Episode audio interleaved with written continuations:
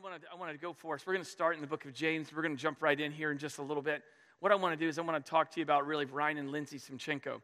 Ryan and Lindsay Simchenko are our missionaries in East Asia. And so the coronavirus has forced them to just go to Thailand to get some respite and to just to be safe. They have three, three uh, kids. They have a, a brand new baby on January the 18th Valerie, Rose, and Ruby. And so they are in, uh, in, in Thailand. What I'd love to do is I'd love to just pray for them. They are missionaries with, the, with Cru, formerly known as Campus Crusade for Christ. Beautiful family, great family. And I uh, just want to go ahead and lift them up to you. There's a lot of things going on with the coronavirus and want to make sure that everybody is safe. And uh, of course, we want to lift up Ryan and Lindsay and their ministry and their kids. So let's pray for, for them right now. Lord, I thank you for Ryan and Lindsay, and I am so grateful for who they are. I'm grateful for the, the, the call that you have on their life, and I'm grateful for the opportunity that you uh, will are doing through them and in them. I love them. I'm grateful for their for their kids. We're grateful for the addition of Rose. Thank you for Valerie and Ruby, and we just lift them up to you right now. We pray that you'd keep them safe as they're in Thailand. We pray that you would um, help them to stay clear of this coronavirus. And God, just watch over them in every aspect possible. We pray for their ministry. We know that they are true disciplers over there. And Lord, some great things are going on in their, in their midst. So I just pray, God, that you would take care of them, uphold them with your righteous right hand, make sure that they know that their church family here in North Carolina is praying for them. And uh, Lord, we just give them to you and ask for your protection upon them and their family. In Jesus' name, amen. If I was to sit there and say, hey, we're going to have a game, or we're going to have like, uh, we're going to have a question. If I was to say the game was, finish the question, who wants to be blank? If I was to walk into an elementary school and I had an assembly and there was an elementary school full of people and I was to ask the question, who wants to be blank? And then if I was to fill in the blank and say, who wants to be a professional basketball player, I think that I'd have a couple of hands. If I was to say that I'd that who wants to be a professional football player, I'd have a couple more hands, some the same, some different. And if I was to say who wants to be a professional soccer player, we'd have some as well. If I was to take the same thing and go to a high school situation and ask the question, who wants to be, and then fill in the blank, the answers might tendency, have, have a tendency to be a little bit more mature. The answers could be something like, Who wants to be a doctor? And I'd have a couple of people raise their hand. And I'd probably say, Who wants to be a teacher? Have a couple of people raise their hand. And who wants to go into the military? I'd a couple of people raise their hand. But if we were taking the same question and we were walking to a church setting, and the answer, the question was, Who wants to be a hypocrite? I don't think we'd have a lot of hands that would go up, right? But I think if we're all honest, we might have more examples than we want to admit. And so, see, the book of James is going to help us to take true, genuine faith and put it in practice. So that statement is not something that is true. I, I think I, I, I believe that what God wants to do more in our life right now that we can even ask or imagine. This year, what we've talked about, you've heard us talk about it several times, is we're going to be disciples who are making disciples. That's really what we want to be about here at Northwest Community Church. We've used the words um, pray, grow, and share. We want those three, three concepts, those three words to be really, really uh, descriptive of your, your following of Jesus. We want your prayer life to be deep and robust. We want, your we want you to grow in the knowledge and, and, and wisdom of the Lord, and we want you to be able to share your faith with everyone and anyone you come into contact with and be prepared to do that.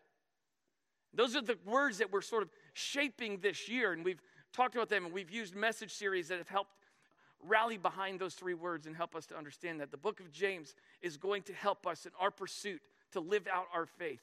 And I'm really excited about doing that. Many of you have sat there and have even come up to me and said, I love the book of James. I'm so familiar with the book of James.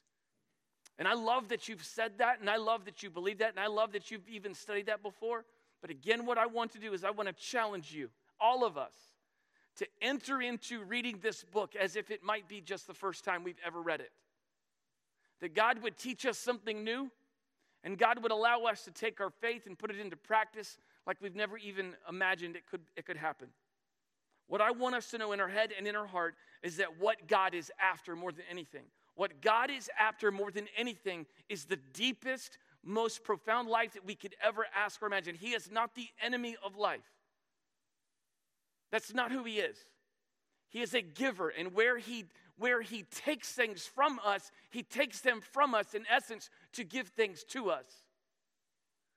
So sometimes God takes things away, but he takes in order to give and give the life that he's that's talked about in John chapter 10 verse verse 10. I've come to give you life and give it to you full. That's the abundant life that what the scripture has been teaching us about. Well, how in the world do we have that abundant life? How can we go about having that life? what takes place? First and foremost, we must understand that Jesus is enough, that he satisfies. That's first and foremost. Because really, when we get down to it, there is one story in the Bible, and it's the story about Jesus reconciling human beings to himself. That's the one story. There are many things that happen in that, but ultimately, when you hold up the Bible and you ask the question, how many stories are in the Bible? Really, it comes down, it's just one. That's it. Jesus bringing us into a relationship with God the Father. That's purely pure and simple what the Bible is all about. And so everything that we do, whether it's Colossians or Jonah or Nehemiah, some series that we've been doing lately, that is the goal of sitting here going, we want, we want to, to, to sit there and resonate and marinate and, and fix our eyes that Jesus simply is enough. Another way that he does this, this abundant life, is he basically goes up in scriptures and he fills it with some things that say, hey, listen, I don't want you to do this. I don't want you to go there. I want you to stay away from this. He gives us warnings of what not to do. Thou shalt not, thou shalt, thou shalt not, thou shalt. What are they there for? They're there to warn us where we find our satisfaction. They are warnings. Hey, listen, Matt, listen, Matt, I don't want you to do this. I don't want you to go over here. What I want you is I want you to go over here. And the Bible has many things in there, has many concepts, many, te- many lessons that we can learn. So it says, hey, I need to stay away from that. This is what I want to. So what does God do? He woos us to try to help us to understand that, hey, He is the greatest joy. He is our satisfaction. And He stands up a lot of times and says, don't do that. James is a book where God, through the, through, through the power of the Holy Spirit, is screaming to us, saying, hey, Listen, I, I want you to watch your tongue. I want you to be slow to speak. I want you to watch your anger. I want you to not look for worldly comforts. I want you to be careful not to play favorites. I want you to know what pure and undefiled religion is. I want you to know what these things are so that you will, you will do them. And I, I would say this that I personally am very, very convicted and very concerned over what we say and what we do. There should not be a, very, a drastic dichotomy between the church of Jesus Christ, where we say this and we do this. Personally, very convicted over that. And I think that it's a routine example, a routine effort for us, a routine evaluation tool is for us to always ask the question and for us always to approach the scripture and say, hey, listen, am I saying this but doing this? I think it's a, it's a common thing or it should be a frequent thing in our lives where we ask those questions on a regular basis. And I think James is going to put those things before us. I remember being in the fifth grade, we were studying the skeletal system. My fifth grade teacher at upstate New York, Chango Elementary School, Mr. Roach was my teacher. He was like a fire hydrant.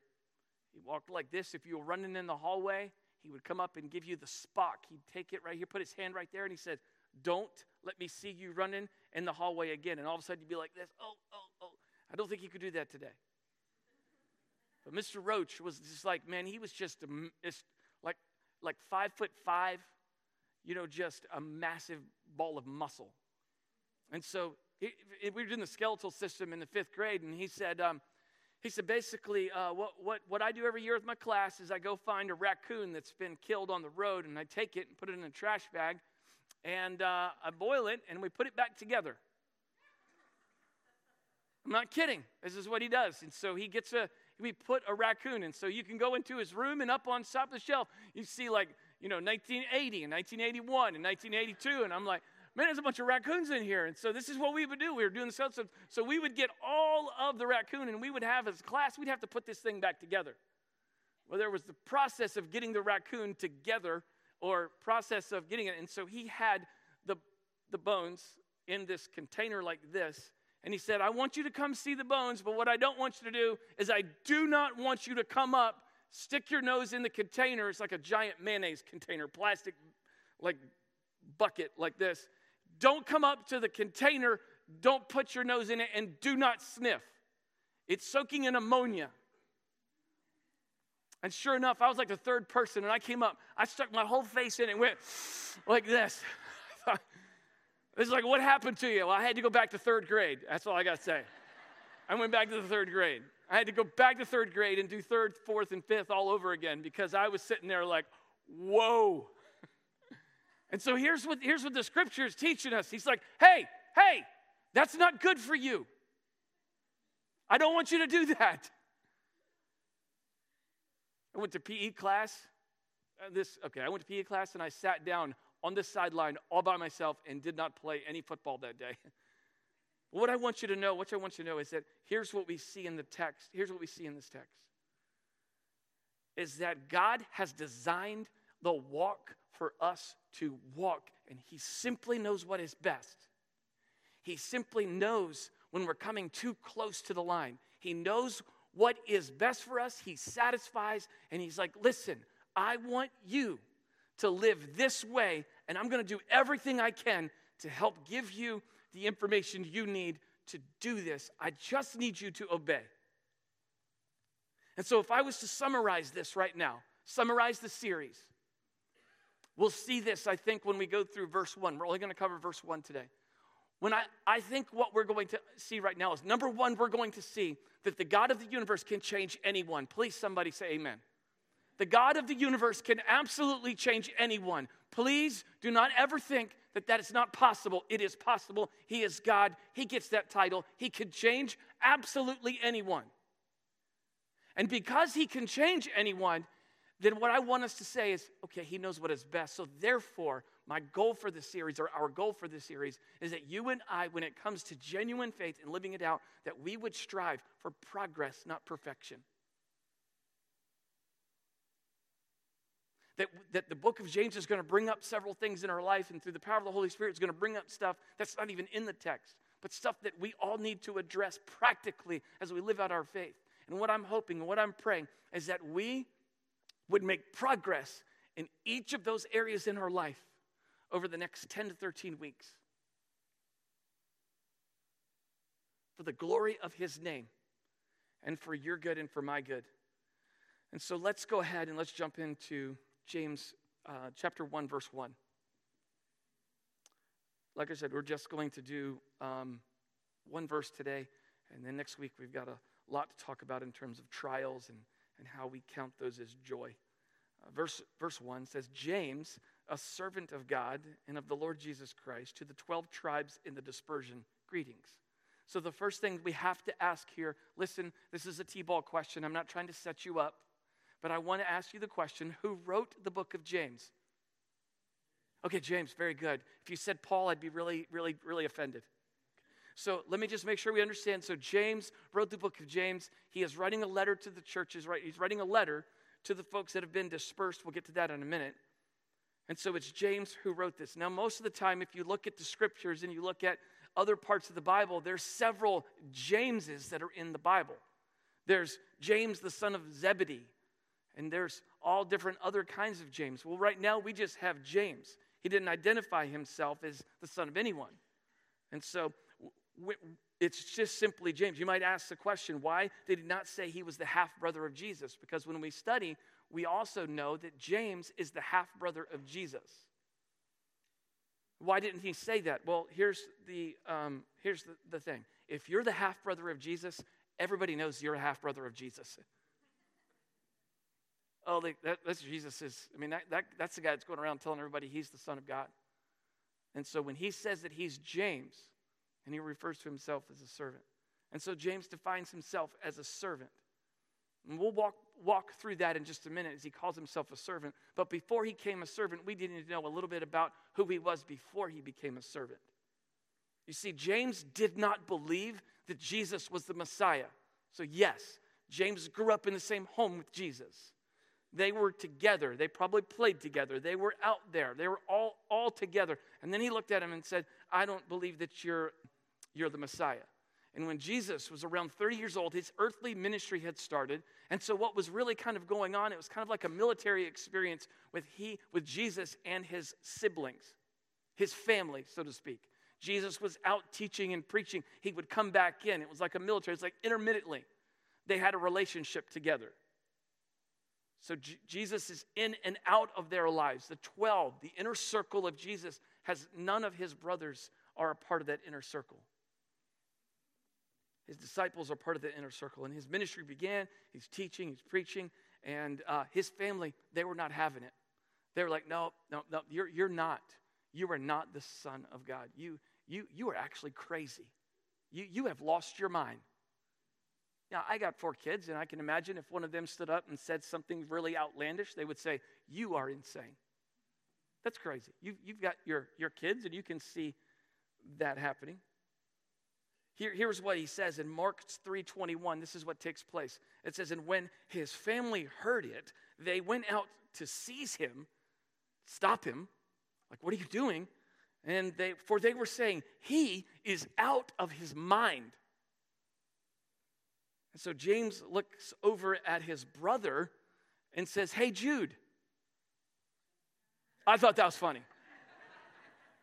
For those of you that don't know, Jude is also James's brother, and he also wrote the book of Jude. And so he said, you know, hey, Jude, don't make it bad. Take a sad song. Make, no, I'm just kidding. Okay. All right, all right, all right. Keep going. Keep going. So he looks at his brother, looks at his brother, and he says, Jude, don't you remember when Jesus, don't you remember when he said, and then Jude looks at him and says, No, he didn't say that. I said that. Well, well don't you remember when he came late for? Cur- No, he didn't do that either oh my gosh, he's the Messiah. Could he be the Messiah? Could he be the Son of God? I remember when I was uh, three or four years old, my brother and I were in Woolworths. We were in two grocery carts, we're 12 months apart. And so Will was here and Matt was here. I called him Wool and he called me Bat. We're sitting there in these carts. Will reaches out his hand and says, Let me pull you closer to me so that we can get, you can be next to me. So dad had my brother, my mom had me. They turned their back. Will reaches out his hand. I lean out my hand. He pulls me. The front wheels stay still. The back goes over. I go down. I am hit the floor. I'm bleeding all over my face. I remember like it was yesterday. We ran next door to this uh, emergency room, and all of a sudden they're cleaning me up. They're x-raying my head. Next thing you know, we're getting stitches in, right here, getting stitches right between my eyes. And the doctor looked at me and he goes, you are Batman. And everything changed for me right there. I mean, seriously, I went home and for three days, I told everybody, I'm Batman. And my brother's like, okay, you're crazy. Because he's got this like tool belt thing and all that. You're, you're not, you're, you're crazy, Matt. You're crazy. It, it, the point of the story is here Jesus is, G, James is, is, is looking at Jesus who's saying, I am the Messiah. I'm the Son of God. And the family are going like, no, you're not. You're crazy. That's not true. And then something happened and something changed. 1 Corinthians chapter 15, verse 3 tells us what happened. 1 Corinthians 15, 1 through, through 7. Here's what it says. Now I would remind you, brothers, of the gospel I preached to you, which you received, in which you stand and by which you were being saved, if you hold fast to the word I preached to you, unless you believed in vain. Here, look at verse 3. For I delivered to you as of first importance what I also received that Christ died for our sins in accordance with the scriptures. Verse 4 that he was buried, that he was raised on the third day in accordance with the scriptures, and that he appeared to Cephas, then to the 12. So he appeared before Peter, then he appeared before the disciples. Then he appeared to more than 500 believer brothers at one time, most of whom are still alive, though some have fallen asleep. Then he appeared to James, And this right here is where everything took place and everything changed in James's life. That's why James introduces himself as James, a servant of the Lord Jesus Christ. Because the resurrected Jesus, his brother, appeared before him and showed him, I am who I say that I am. I am who I am. James was like, wow, resurrected Jesus, I got one thing to say you win. You win. That's the ultimate trump card right there. James puts all his chips in and he says that I am a servant of the Lord Jesus. Two things I want to show you about what I see. When you say I'm a servant, this declaration of servant tells me a lot about God. I know we're going to talk about a lot about James. We're talking about James, but when I see James introducing himself as a servant of the Lord Jesus Christ, I cannot help but think that there is the God in heaven who is standing there constantly with his arms wide open and say, "You come to me and I'll fill you." You come to me and I'm ready to satisfy you with everything that you've ever had your questions, your doubts, your fears, your failures your insecurities. I'm here and I'm waiting to take care of you and to fill you and to show you exactly who you were created to be. And when I see that James, who was a skeptic, who doubted, who did not believe, the person that was in his home, who then came to believe, I stand here and say to you that Jesus could change anyone. Anyone. And I'm so grateful that James is an example of that, and I'm so grateful that I'm an example of that, and many of you are too. This is the picture of the God that we serve. He gets so wrapped up and he calls himself, No, I'm not Jesus' brother. I don't want to be identified as a brother. I am a servant of the Most High. That's who I am. Because when we encounter and when we spend time in the presence of God, this is what takes place. We become image bearers of the one that we serve. And here's what he sees he gets radically changed. And the humility that Jesus has is transposed and transforms James where James introduces himself as a servant of Jesus. Because that's who Jesus is. Mark 10 45 says, For the Son of Man came to serve, not for the Son of Man did not come to be served, but to serve and give his life a ransom for many. And James sees that and is overwhelmed by that. And he becomes a sibling. He's a sibling turns a servant, an antagonist turns an apologist, a passive observer turns a passionate follower. What a gracious God that we serve, and a patient God to sit there and see that Jesus is waiting for us because he knows exactly what's best for us. Some of you right now, you've not said yes to Jesus, but you've said yes to heaven. And that is dangerous, fearful for you to live in that way. Yep, I said yes to heaven. I want to go to heaven, but you haven't said yes to Jesus. And I'm sitting here telling you right now, there's a radical, radical difference. And James did not say yes to heaven, he said yes to Jesus. And it changed him. It changed him. What do we see here? How are we going to apply this? How, how are we going to apply this text? Well, here's, here's a couple of things. Here's what James, here's what takes place in James's life.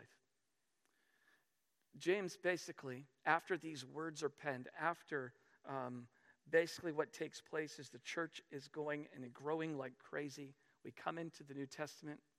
We come into the New Testament, Acts chapter 2. Pentecost is going on. Radical people are coming to faith in Christ all over the place. People are coming to faith in Christ in droves. There's 3,000, then there's 5,000. The church is in upwards of 18,000 to 20,000 people at this time. And basically, who he's writing to is he's writing to these people who have been dispersed because persecution sets in and they disperse. So these are Jewish believers. They're Jewish believers and they are spread out all over the world. James has now become, in Acts chapter 12 and 15, we will not read it, he has become a leader in the Jerusalem church He's there, he writes a letter, and he's getting this letter out to people that are all over the world. There's there's 20 some thousand people all over the place. Most of these people um, are, are, like I said, Jewish believers. Later in Acts chapter 6, um, Stephen is stoned to death, the first martyr. What is, takes place at this time is soon after Stephen's persecution, or Steve, right after Stephen's martyrdom, um, they were fleeing all over the place. And as, as James is writing the word, basically what they did is they came, they got James, they took James, they threw him off the Temple Mount. He did not die. Somebody took a club and cracked his skull in. He still did not die. And they came again to do it one more time. And right before he was doing it, he was praying for the people that were taking his life. And that's the end of James's life. That's the end of his life. So, what do we do with this letter? How was this letter circulated? The letter was circulated plain and simple by a runner. Okay, the letter was circulated by a runner. So what would happen is is that James took the letter right now, they would give it to a runner, and the runner would go out to where all of the, the Christians, the Jewish Christians, had been persecuted and were sent out. They called the dispersion, the 12 tribes of Israel. These are Jewish people. Really important fact right here that this letter has a lot of um, uh, language that is written along the lines of to Jewish people. And it goes right along with Matthew's gospel because Matthew was written to a Jewish audience, which is fantastic because we're studying the Sermon on the Mount in our women's Bible studies, and that goes to, together beautifully. Some of the language that's used in the book of James is some of the language used in Matthew because those two connect because the audience is the same. It is a Jewish audience. So here, here we come. How did we get the word out? How did we get the word out? So he basically said, hey, we're going to take runners and we're going to send them out, and they're going to take the word and they're going to stand and they're going to go ahead and they're going to read. And they would read the entire book in one setting. So here's what we're going to do this morning to close our time together.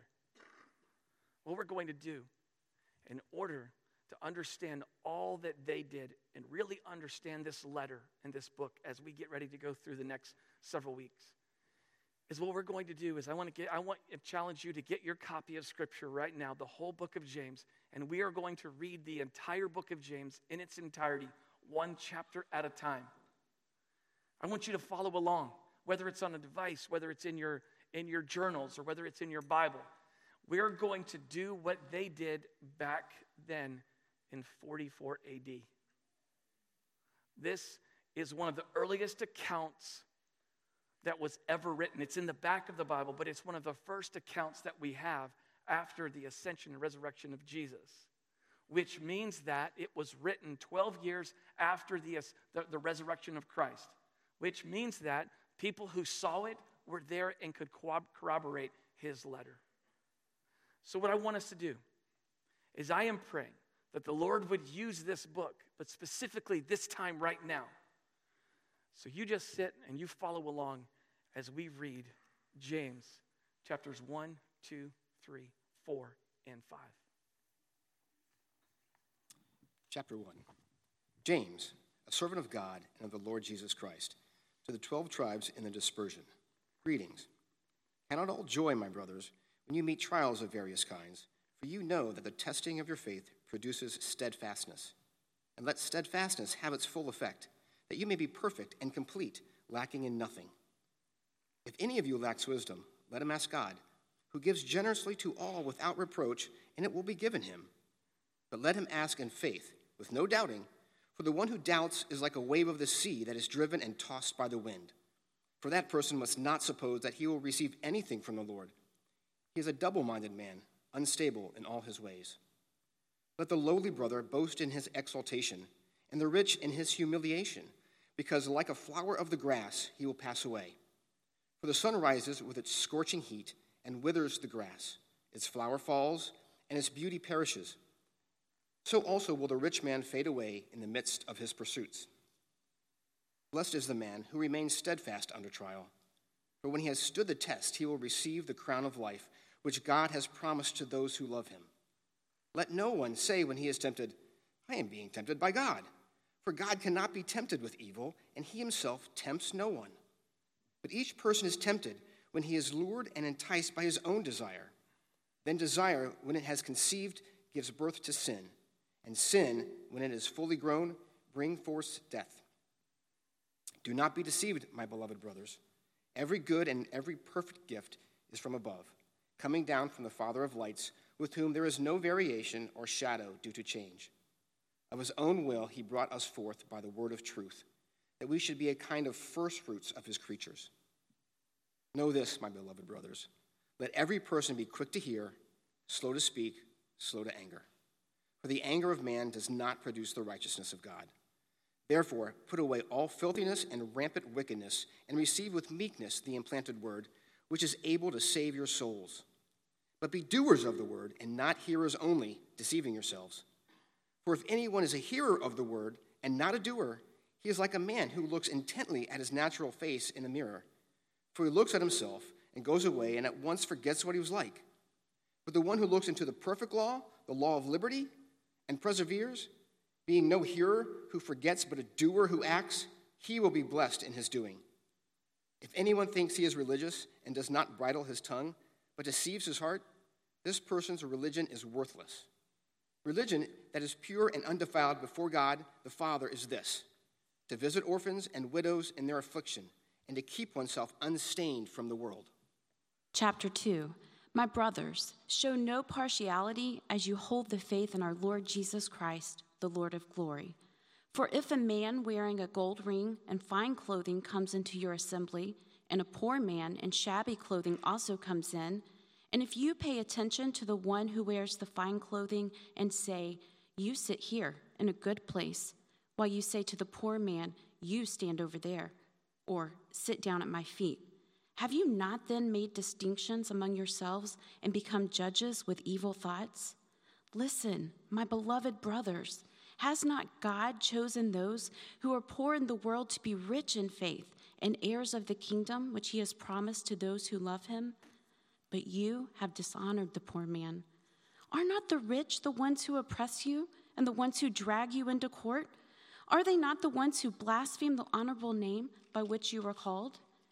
If you really fulfill the royal law according to the scripture, you shall love your neighbor as yourself, you are doing well. But if you show partiality, you are committing sin and are convicted by the law as transgressors.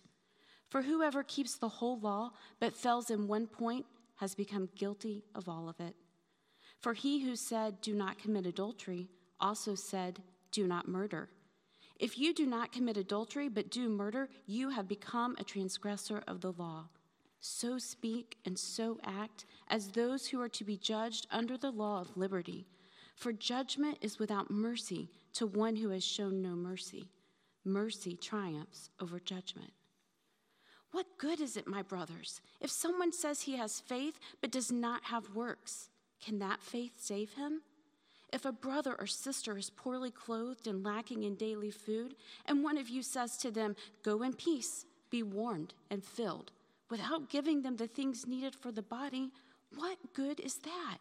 So also faith by itself, if it does not have works, is dead. But someone will say, You have faith, and I have works. Show me your faith apart from your works, and I will show you my faith by my works. You believe that God is one, you do well. Even the demons believe and shudder. Do you want to be shown, you foolish person, that faith apart from works is useless? Was not Abraham our father justified by works when he offered up his son Isaac on the altar? You see that faith was active along with his works and faith was completed by his works. And the scripture was fulfilled that says, Abraham believed God, and it was counted to him as righteousness, and he was called a friend of God. You see that a person is justified by works and not by faith alone. And in the same way, was not also Rahab the prostitute justified by works when she received the messengers and sent them out by another way? For as the body apart from the spirit is dead, so also faith apart from works is dead. Chapter 3 Not many of you should become teachers, my brothers, for you know that we who teach will be judged with greater strictness. For we all stumble in many ways. And if anyone does not stumble in what he says, he is a perfect man, able to able also to bridle his whole body. If we put bits into the mouths of horses so that they obey us, we guide their whole bodies as well. Look at the ships also. Though they are so large and are driven by strong winds, they are guided by a very small rudder, wherever the will of the pilot directs. So also the tongue is a small member, yet it boasts of great things. How great a forest is set ablaze by such a small fire! And the tongue is a fire, a world of unrighteousness.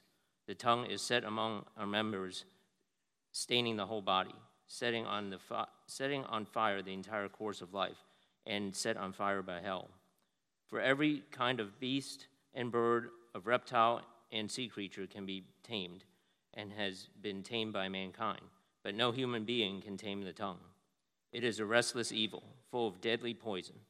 With it we bless our Lord and Father, and with it we curse people who are made in the likeness of God. From the same mouth come blessing and cursing. My brothers, these things ought not to be so. Does a spring pour forth from the same opening both fresh and salt water. Can a fig tree, my brothers, bear olives, or a grapevine produce figs? Neither can a salt pond yield fresh water. Who is wise and understanding among you?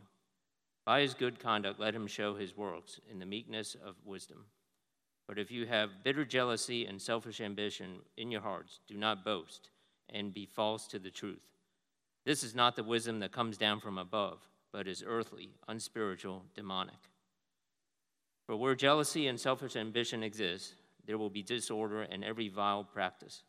But the wisdom from above is first pure, then peaceable, gentle, open to reason, full of mercy and good fruits, impartial and sincere. And a harvest of righteousness is sown in peace by those who make peace. Chapter 4 What causes quarrels and what causes fights among you? It is not this that your passions are at war within you. You desire and you do not have, so you murder. You covet and cannot obtain, so you fight and quarrel. You do not have because you do not ask. You ask and you do not receive because you ask wrongly to spend it on your passions. You adulterous people, do you not know that friendship with the world is enmity with God? Therefore, whoever wishes to be a friend of the world makes himself an enemy of God. Or do you suppose it's no purpose that the scripture says, He yearns jealousy over the spirit that makes us dwell in us, but He gives us more grace? Therefore, it says, God opposes the proud, but gives grace to the humble.